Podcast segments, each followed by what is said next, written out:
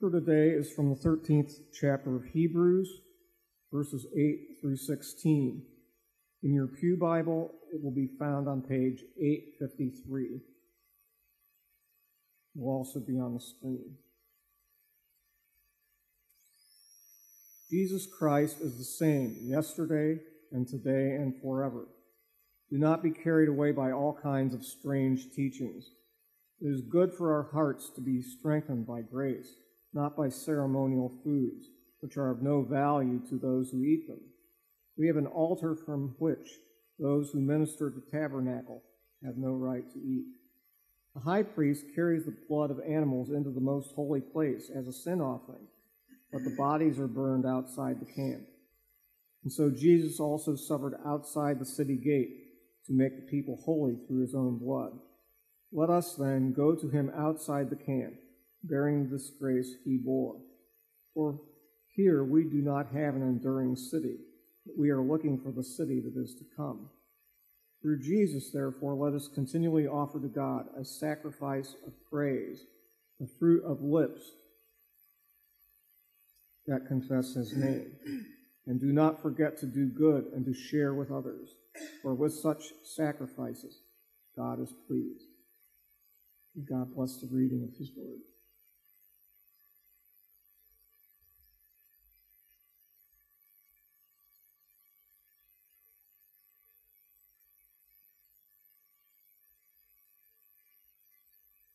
Morning. Hello, hello. Hello, hello. There we go. So, welcome this morning to ICP. We're finishing off our Advent series entitled Glorious Dirt today. And the title of today's message is The Challenge of Christmas. You may not be particularly familiar with this passage of Scripture, uh, especially not reading it as a Christmas text.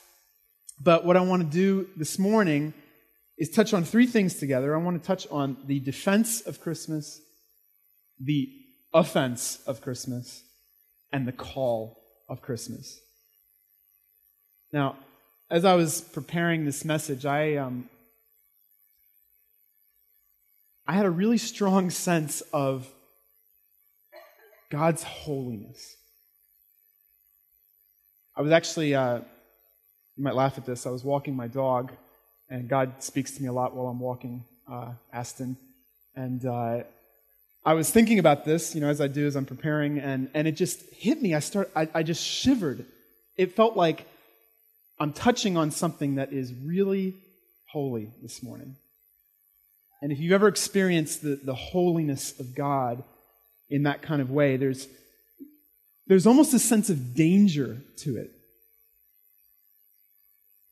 And I think part of talking about danger and Christmas, part of the danger of Christmas is that we celebrate it only as a past event. That 2,000 years ago, Jesus was born. He came and left us with a wonderful set of teachings, a great moral example. How nice. And now we do things to commemorate that long ago historical event.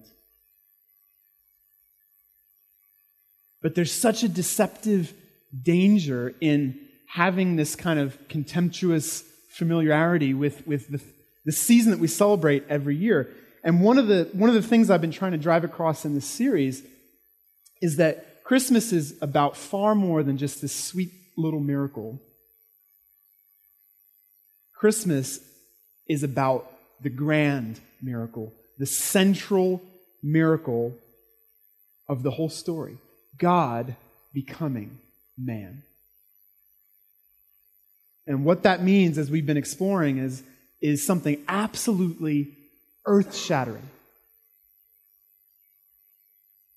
And at the center of Christianity is not a book, is not a feeling, it's not a way of life. At the center of it all is a person. At the center of it all is a man that by his very presence divides history. By his very presence divides humanity. And he demands our attention undivided. And so this, this passage begins with quite a well known phrase Jesus Christ, the same, yesterday, today, and forever. The baby whose birth we celebrate at Christmas. This isn't just an old historical event. The baby that we celebrate at Christmas every year is still alive. He's still alive. It's not, Christmas is not just the celebration of the, the, um, the beginning of a particular life, it's the birth of the one who is life itself. First John, uh, John, John 1 4 says, In him was life, and the life was the light of men. The light shines in the darkness, and the darkness has not overcome it. Jesus Christ, God the Son, is life. Life is in him. And he's still alive now. Still incarnate, still a human being. You may not have realized that before, but he never ceased to be a man. He never ceased to be human. And it's that life stepping into history that's right at the center of it all.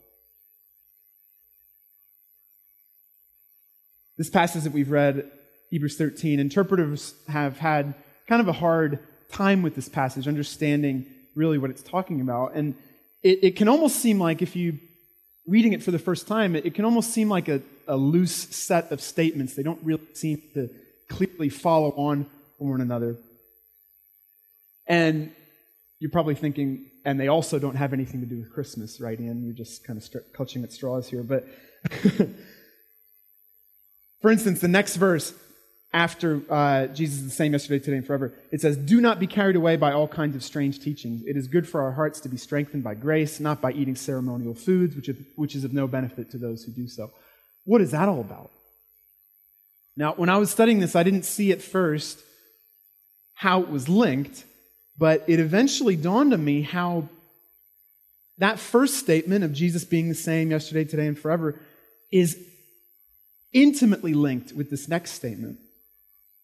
And even though it's, it's hard to really reconstruct what was going on for the original audience, we don't have all the information that we would like to have. We don't even know exactly who the author was.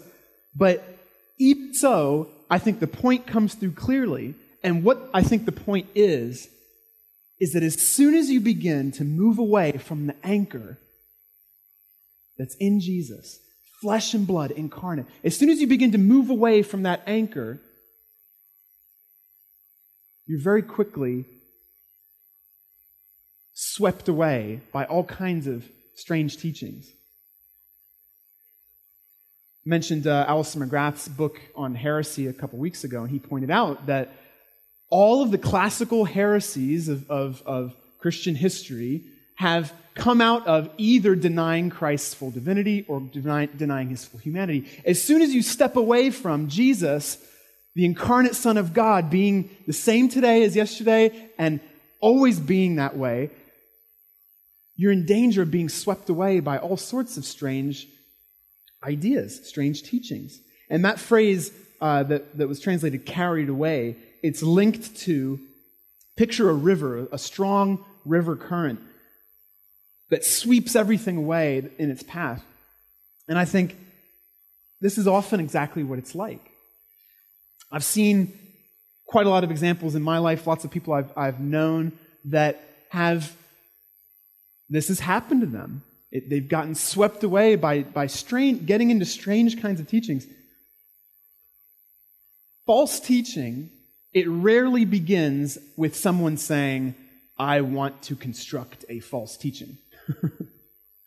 it usually starts out of well intentioned people that, that want good, they, they, they want to do good, but taking some kind of eccentric thing, something that should be minor, and making it the center. And as it becomes the center of attention, it becomes a distraction, it begins to be all consuming, and it begins to sweep people away. I've seen how people can get this fixation on, on certain things, uh, and it becomes this overbearing kind of like obsession for them, and they, end up, that whole person ends up getting driven off course. And what I think this is telling us today is that the incarnation, the message of Christmas, is front and center, and it has to stay in that position, otherwise, we get swept away by currents that we, we can't really control, we can't really foresee. It goes on to say, it's good for our hearts to be strengthened by grace, not by eating ceremonial foods, which is no benefit to those who do so. And when you read the book of Hebrews, it's a letter, it may have been a sermon originally. One of the central features of Hebrews is this distinction between what was the symbol and what was the reality. The priestly system, it, goes one by one through all these things. The priestly system, the temple, Moses and the law, the sacrifices, it says these were all symbols. They were foreshadowings that Jesus has now, in in the final days, has fulfilled. Jesus is the reality that the symbols pointed towards. Jesus himself actually said, One that is greater than the temple is among you. And so part of the message of Hebrews is once the reality has stepped into the picture, why would you carry on turning to the symbols? The reality is here. And it says, our, our hearts to be strengthened by grace. And that word grace, we met a couple weeks ago talking about gifts because it's the word charis, it's, it's translated as gift in other places. And we saw a couple weeks ago, we went in depth, you can go back and listen to it. Jesus is that gift. And so you can paraphrase a little bit of what the writer's saying by the best thing for us to do is to be strengthened, to be, and, and that's to be made secure by the gift of Christmas, by Jesus Christ in flesh and blood. Why is it better to be strengthened by that than by symbols, and by ceremonial foods and that kind of stuff? Because he is the true and better version of everything that those things symbolize. He's the true and better version of everything that the old covenant pointed forwards to. You get a chance and you remember, look up a, a video on YouTube by, uh, it's a clip from a sermon from Tim Keller. It's called The Bible is Not About You. Um, it's good, it's only a couple minutes long. Definitely watch it. It shows one by one how Jesus fulfills and is the better and truer version of all of the Old Testament heroes of faith. All the pictures that we find in the Old Testament, Jesus fulfills them. He brings the reality that they were pointing towards. He is the gift. And so I think the point is don't get caught up so much in the symbols that you miss the reality. And it's so easy to do. In fact, Jesus spoke to the, the Pharisees. He said, you diligently search the scriptures because you believe that in them you'll find eternal life. And all the while you refuse to come to me that I might give you life. Jesus is saying, you search the scriptures looking for eternal life, and all the while you're missing the reality. The signposts are pointing to me. And yet it's so easy to take the symbols and avoid the reality. It's so easy to even take the things of God and use them to avoid actually having to deal with God. Especially if you're involved in any kind of church ministry, it's so easy to just do the Christian stuff while neglecting your actual time with God. That one hits me in particular. The life is in Him, the light is in Him. And as soon as you decentralize the living, breathing reality of Christ, who's the, who's the, same yesterday, today, and forever, who's not just a man that came 2,000 years ago, he's not just someone that, that morphed back into some spirit when he ascended, but he's still fully God, fully man. If you decentralize that, if you take away the reality from the center that everything points towards, well, of course you begin to drift off course. You lose the anchor. And that's why it says it's better to be strengthened by the real gift. It's better to be made secure by the anchor. Another verse in Hebrews talks about we have an anchor of the soul, and that's Christ. Our grounding is in the incarnation. Love the words of, of uh, 1 John 1 that it says, That which we've heard with our ears, that we've seen with our eyes, that we've touched with our hands. He's talking about material, flesh and blood Jesus. This is the center of it all. Not an idea, not a feeling, not a system of uh, how to live your life well, but a man, a person, standing in the middle of it all. And so that's why it's important to defend Christmas, because the miracle of Christmas is right at the center of it all. And if you get away from the incarnation, you go into uh, strange territory. You miss the reality for the symbols. But it brings us to our second point, which is the offense of Christmas. Because Christmas, right from the beginning, it's so central, but right from the beginning, it's so confrontational. Christmas these days had become this very kind of sanitized, nice, cuddly, family friendly holiday season.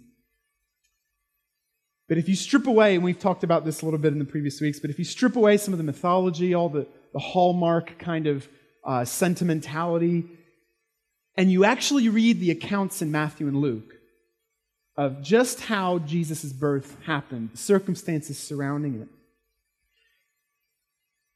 you'll be shocked at how much, if you, if you go look for it tonight as you go home, how much controversy is surrounding his birth, how much injustice, how much violence is surrounding his birth, how much fear. You have this poor, unmarried teenage girl who becomes mysteriously pregnant. And of course, what do you think her, her village thinks? What do you think her family thinks? They know where babies come from. They're not going to buy her story of, oh, the Holy Spirit did it. And so we can imagine her being judged, being rejected.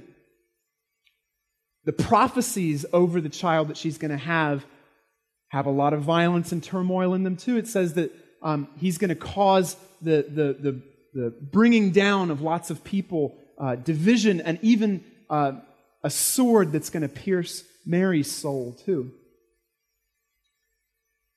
Giving birth in Bethlehem, she's very soon after forced to, to flee to, to Africa as a refugee. Where she spent, it says they spent several years there, um, fleeing from a corrupt and murderous king who decided it was worth killing all the babies in the town of Bethlehem to try and make sure that they got the one that he heard was a rival king.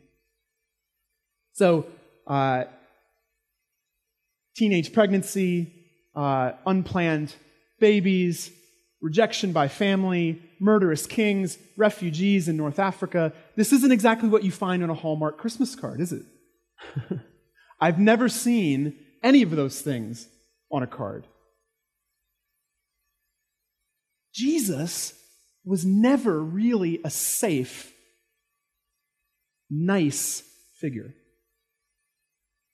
Love that expression in, in, in the Tales of Narnia Aslan is not a, a, tame lion. Jesus was never safe. No one that ever came into contact with Jesus, if you, if, when you read the, the Gospels, no one that ever came into contact with Jesus ever just liked him. They either, there's one of two reactions most commonly. Either they hated him and they wanted to kill him, or they adored him and began to worship him with their lives. Two extremes. No one ever just came away from Jesus and said, like, oh yeah, he's all right. He's a, he's a cool, cool guy.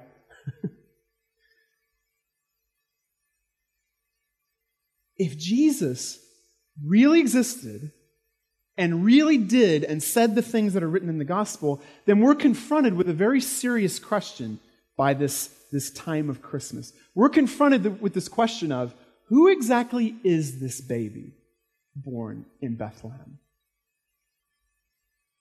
Jesus in, in Matthew 16, he asks his disciples, he just finished feeding 5,000, and he, he asked his disciples, Who do the crowds say that I am?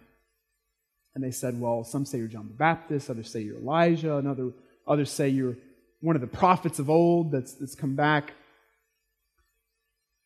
And then it says he turned and faced them and he said, But what about you? Who do you say that I am? And Christmas confronts us with that same question Who exactly is this child? Well, we know for one thing that he's the most influential person in history. Time magazine uh, wrote about that a few years ago. But if anyone wants to challenge that idea, Louis C.K., the comedian, he, he, uh, he said, just ask them, why is the year called 2018? We divide our time by this person's birth. And that's true all around the globe, uh, pretty much. Time is measured from his birth. So he's the most influential person in history. The second thing we know is that Jesus was, was not, not just a legend. It's quite popular to say that uh, on, a, on a popular level, you know, Jesus, Jesus never really existed. But um, I was interested to find out when I, I, I did a master's in history in, in, in the UK. No serious historians actually question whether or not Jesus actually existed historically. That's not a, it's not a historical question. Uh, it's, it's an accepted fact. We know it from lots of different reliable resources that I, uh, uh, sources that I can't get into, but he wasn't a legend. But then the question is okay, but did he really do the things that it says? Did he really say these things? And again, the answer to that is that we have very good evidence. There's a science called textual criticism, which tells us the Bible that we have today is 99.9% certain to be exactly what was originally written down by the people that knew him in the first generation of those people that were still alive that knew him. And so, despite what, what some people claim, what's written about Jesus, these are not legends and myths that slowly developed over hundreds of years so that all these things eventually got attributed to him.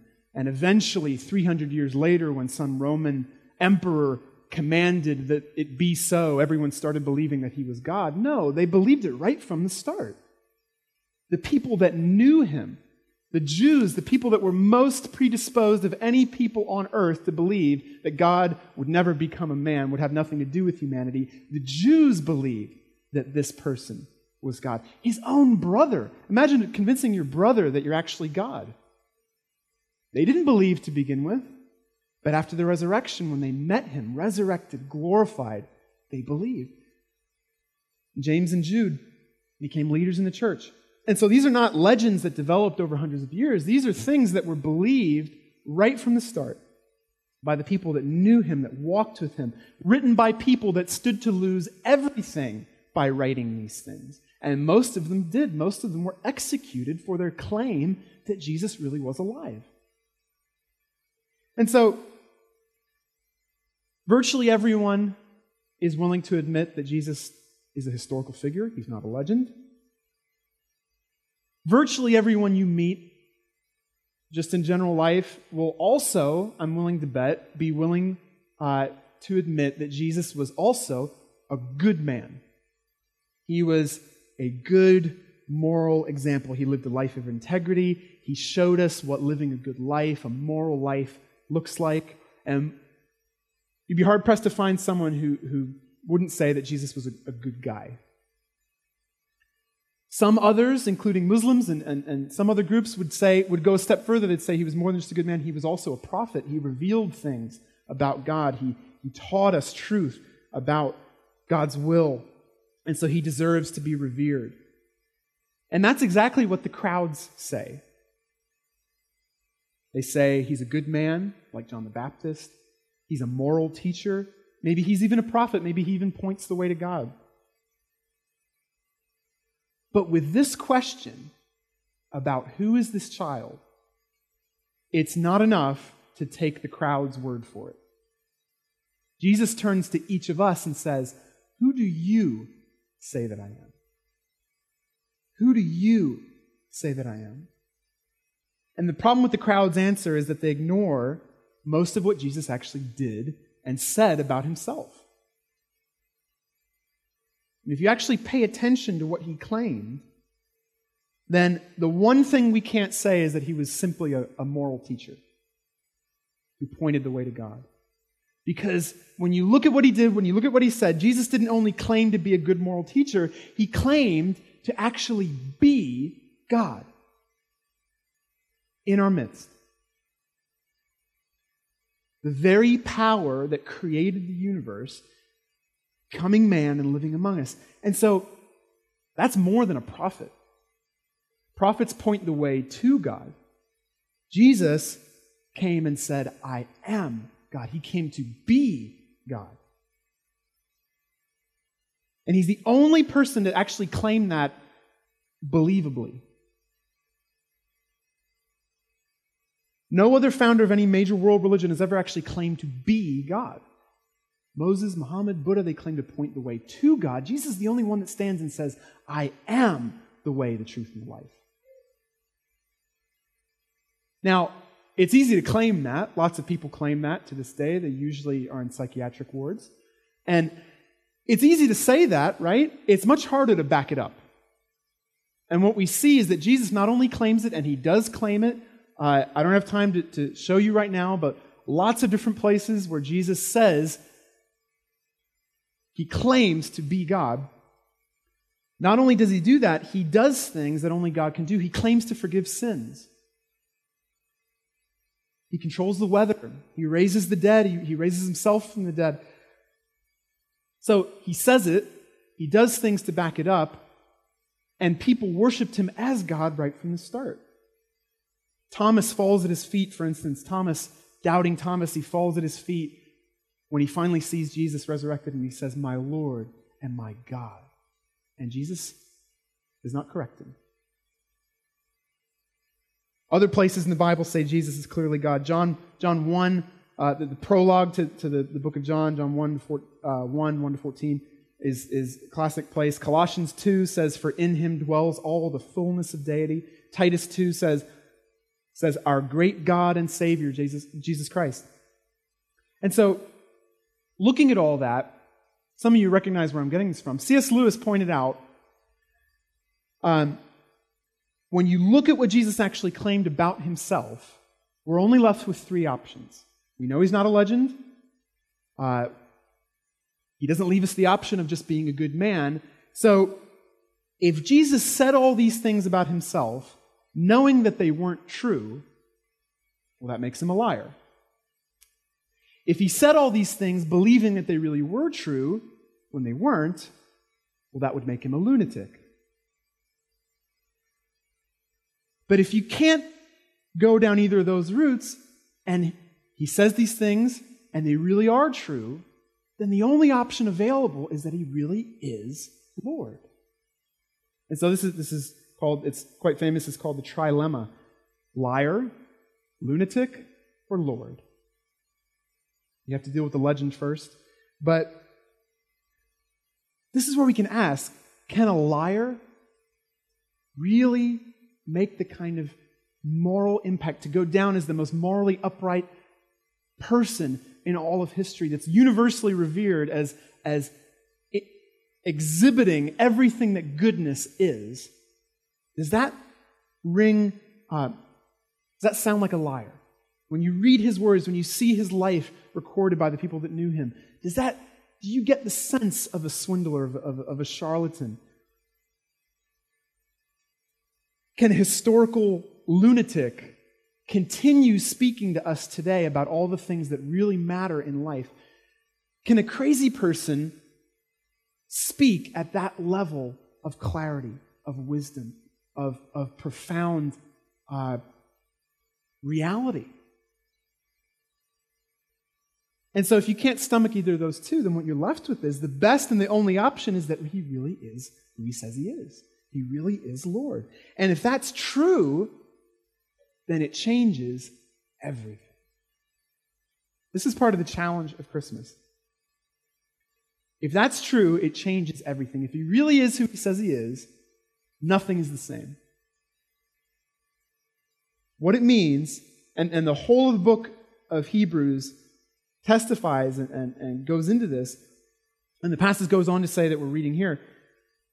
In Christ, we serve the reality, the true and better fulfillment of all the, the, the images and symbols of Scripture.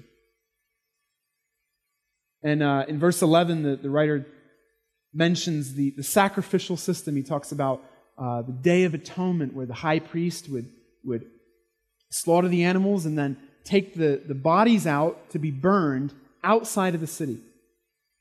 And he's talking about the whole sacrificial system. But the story that began at Christmas,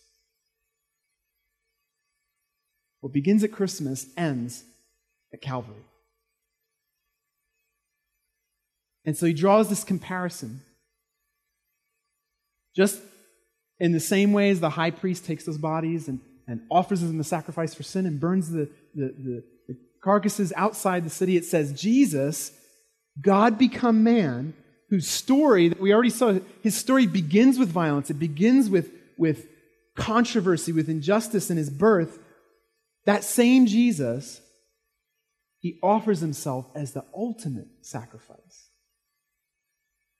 to not make atonement for sin until next year's Day of Atonement, but to make an end once and for all to our slavery to sin and to, and to evil.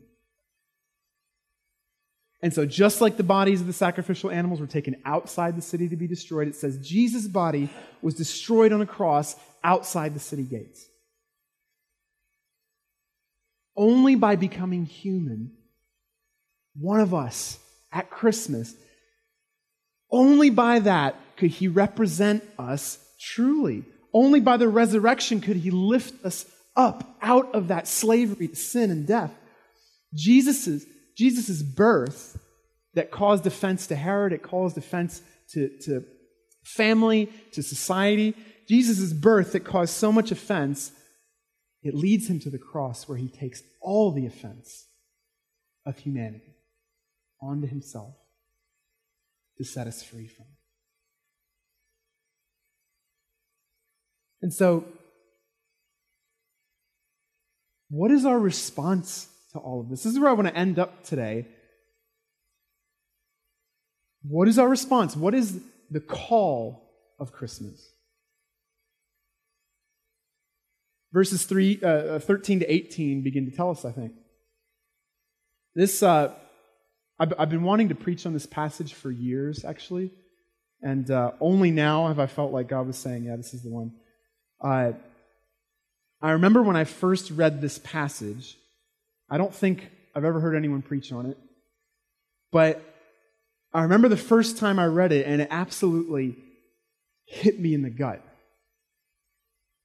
There's such a there's such a weight to it. There's such a power to it and it's right at the point where it turns and it says, Therefore, here's how you should respond. Therefore, let us go out to him outside the camp and bear the reproach he endured.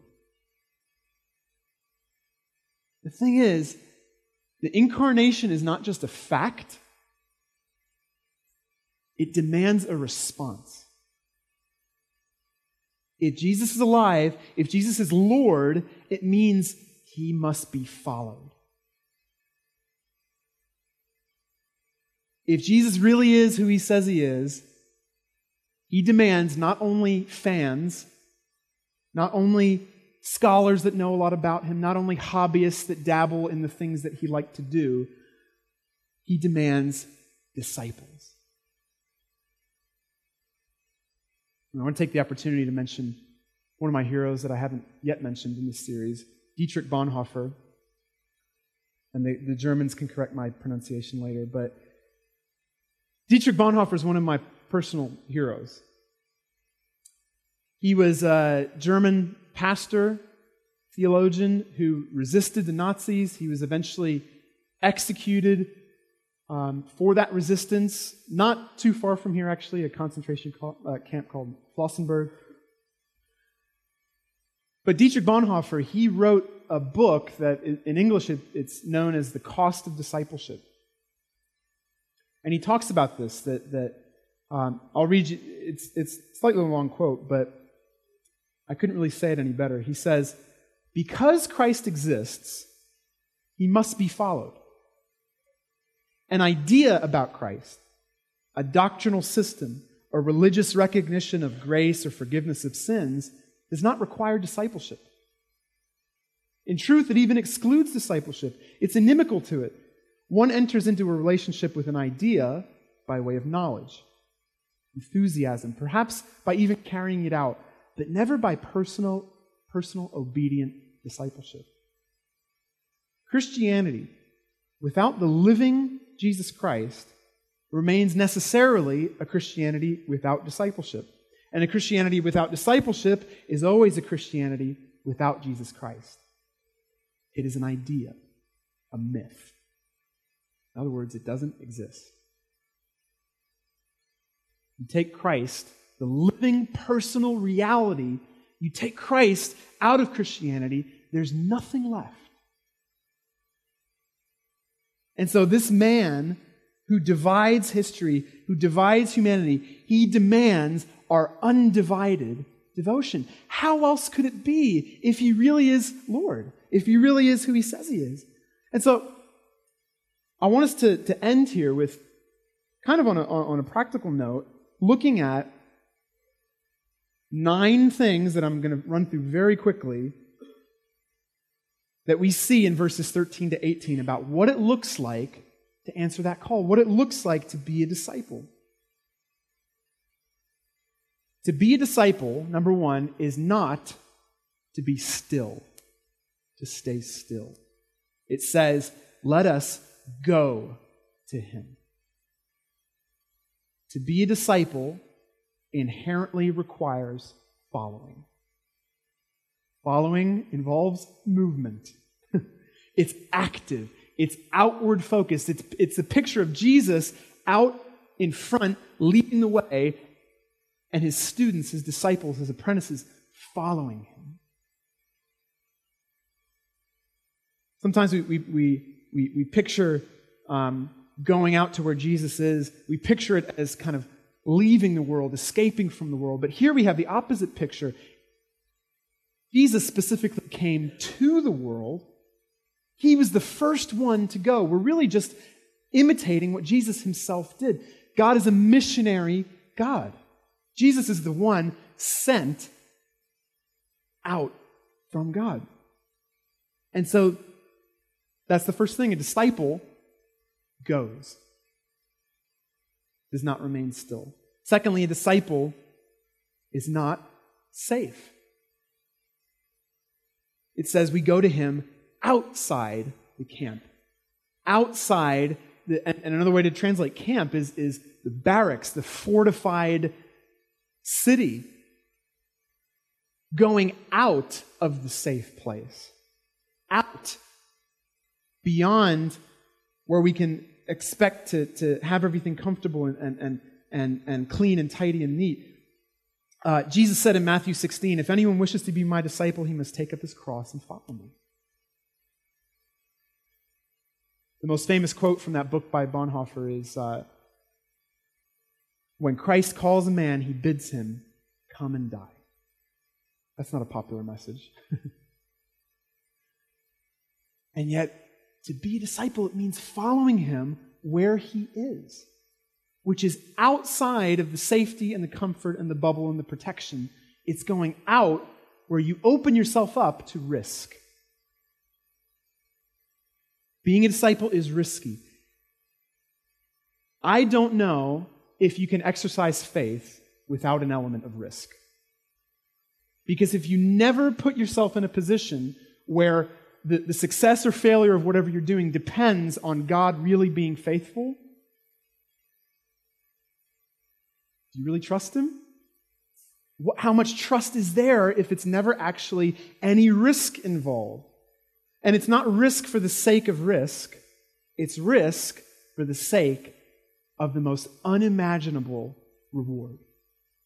Jesus gave pictures of what it's like to, to, to, to follow him, to be in the kingdom of God. He said it's like a, a man who finds a treasure in a field and he goes and sells everything. He dies basically to everything that he has because of the joy of buying that field and getting the treasure. And so it's the reward of knowing him, of becoming like him. And it says that the, the reason for that is for our we have no lasting city here, but we seek the city that is to come.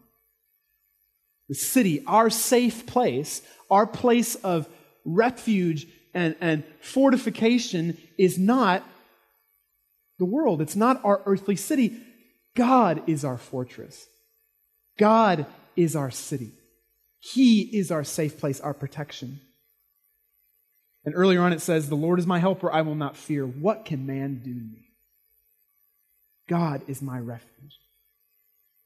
And so, a question for us to consider here what is your city? What is it in your life that when things go wrong, when there's risk, you find yourself turning to? You find yourself relying on? Because that reveals what, what your city really is. What is your city? What are you relying on? This is telling us leave it. Leave it behind. Not for the sake of just going and getting yourself killed, going because He's a better city. He's a better refuge. He's a better protector.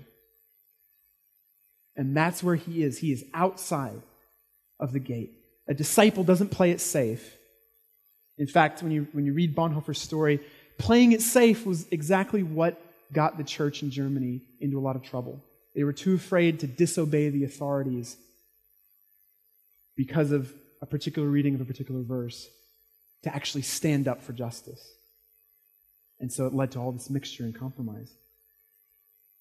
So, the third thing a disciple is not respectable. It says we go out of the city to bear the reproach that he endured. You know what? Bearing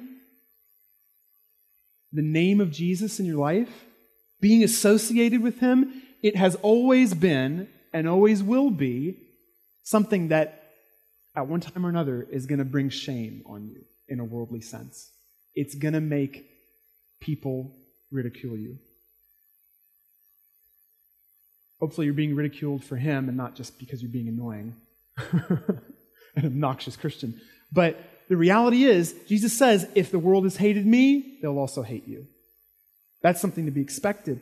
And the thing that, that, that really convicts me is there's a lot of people, as we share the gospel, there's a lot of people for whom being associated with Jesus will bring the utmost shame upon them. It will bring the utmost reproach from their family, from their society, from their friends. For some, it'll even lead to, to death threats. Especially, I'm thinking in, in, in the Muslim world, and, uh, in, but even in our midst here, for some people, following Jesus, being associated with Him, is going to mean being completely rejected from all their, their family, from their social ties. And so the question for us is is the church, as we're preaching the gospel, calling people to follow Jesus, to be associated with His name, to bear that reproach, are we being that replacement family? for that kind of person? Are we being the, the, uh, the kind of society that reflects that new city, that heavenly city that we're awaiting? Are we providing a family? Are we providing a place of refuge?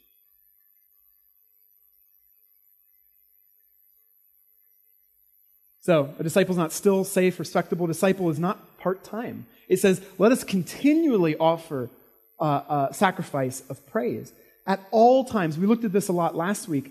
Um, there's no sacred secular divide in life. All of life is lived for God.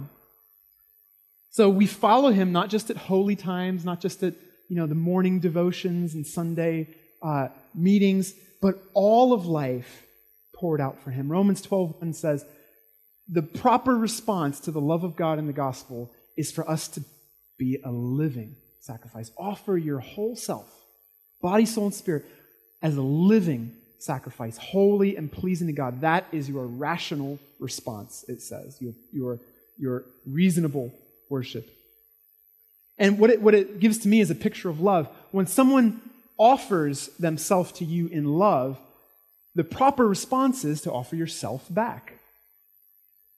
It's a betrayal of love to offer anything else back. You offer your whole self, not just spare change. That's what you do for a lover. And so, what does that look like? It doesn't mean everyone here is suddenly going to seminary and becoming a pastor, becoming a, you know, a, a, a traditional missionary in that kind of sense. Far from it. What it means is whatever God has placed you in, whatever calling you have, He says, live it all to me. Offer all of it to me. Whatever your work is,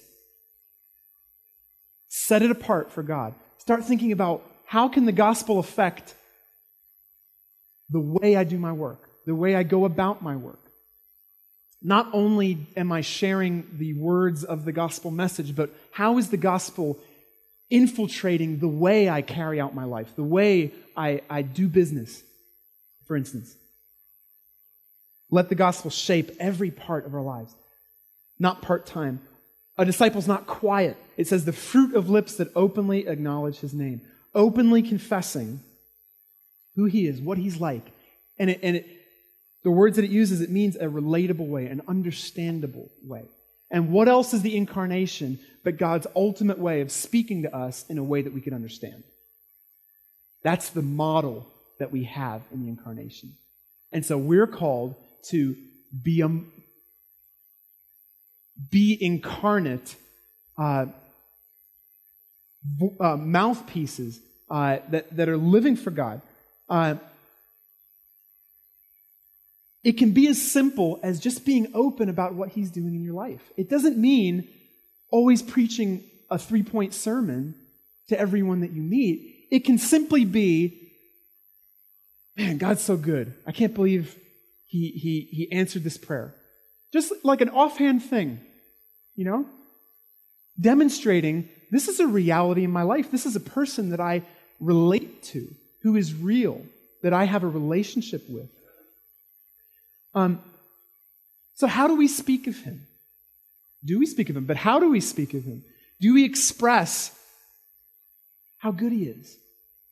When we talk about God to people, what's the flavor that we leave with them? Is it, is it a sweet taste? Is it, a, is it something good that makes someone say, Oh, I, sounds like they really just chat with God. It sounds like he's really real to them. Does it leave that kind of flavor? That someone would want to taste for themselves. That's the fruit of lips that openly acknowledge his name. A, a disciple's not forgetful, negligent. It says, do not forget to do good works. It means being intentional, planning habits into our lives where we can, we can be growing in our walk with him, growing in our discipleship. Number seven, a disciple is not dead. It says, do good works. James talks about this um, in the most detail, obviously, that faith without works is dead. A disciple is alive. And faith, a disciple shows that they have faith by, by obeying, by doing good things that reflect God's character. Doing things in your life that only make sense if God is really alive, if God is really there. And I, I forgot to put this in, in the slides, but uh, Madeleine L'Engle said, To be a witness does not consist in engaging in propaganda, nor even in stirring people up, but in being a living mystery. It means to live in such a way that one's life would not make sense if God did not exist. Have You ever looked at someone's life and said, the way they live is crazy unless God really exists? Because they have staked so much on Him really coming through. I look at my parents like that and I think, wow, uh, if God's not really there, none of this makes any sense. They're insane. uh, disciple's not quiet, a disciple's not dead. It's faith expressed in words and actions together, always together. And it says, This is the kind of sacrifice that pleases God. You have to have both together. There's a quote that says, um, preach the gospel at all times and use words if necessary. And that's, that's good, it's true, but if you never have the words, then the works have no meaning. If you never have the works, then the words have no substance. So they have to go hand in hand. You have to have both to have a, a full witness of God. Number eight, a disciple's not stingy. It says share what you have. And the word share there is koinonia, the word we use so often for, for fellowship. And it's this picture of sharing a table with someone, sharing not only physical resources, but sharing yourself with people, inviting people into your home so that they can share your family life is powerful. Let me tell you, I've, I've, I've seen people's lives transformed, drug addicts set free from addiction just by witnessing a family that's infused with the gospel. And so you can invite people in to experience fellowship and share what you have. And if our hearts are constantly finding reasons to withhold what we have, well, that's, that's not the heart of a disciple. That's contrary to that. The heart of a disciple generously gives because it knows it's generous, generously received everything from God. And lastly, finally, I promise, a disciple is not alone. Because it says all of this, it says through Christ, continually offer a thanksgiving of praise. Don't forget to neglect, don't, don't neglect to do good works. Share what you have. And it's all through Him. Remember, the sacrifice is not for sin. The sin offering has already been been made once and for all in Jesus. That's the whole point of the book of Romans, that he, uh, the, the book of Hebrews, that He's the, the true and better fulfillment of all of that. The sin is covered, it's paid for. What we do in response is offer thanks. We offer gratitude, and we talked about that in the essence of gifts. When you receive a gift, you prove you've received it by giving thanks, by gratitude. And so,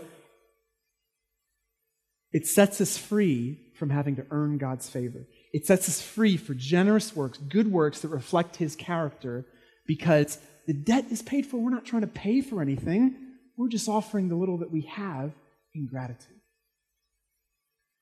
And so we're set free to act through Him.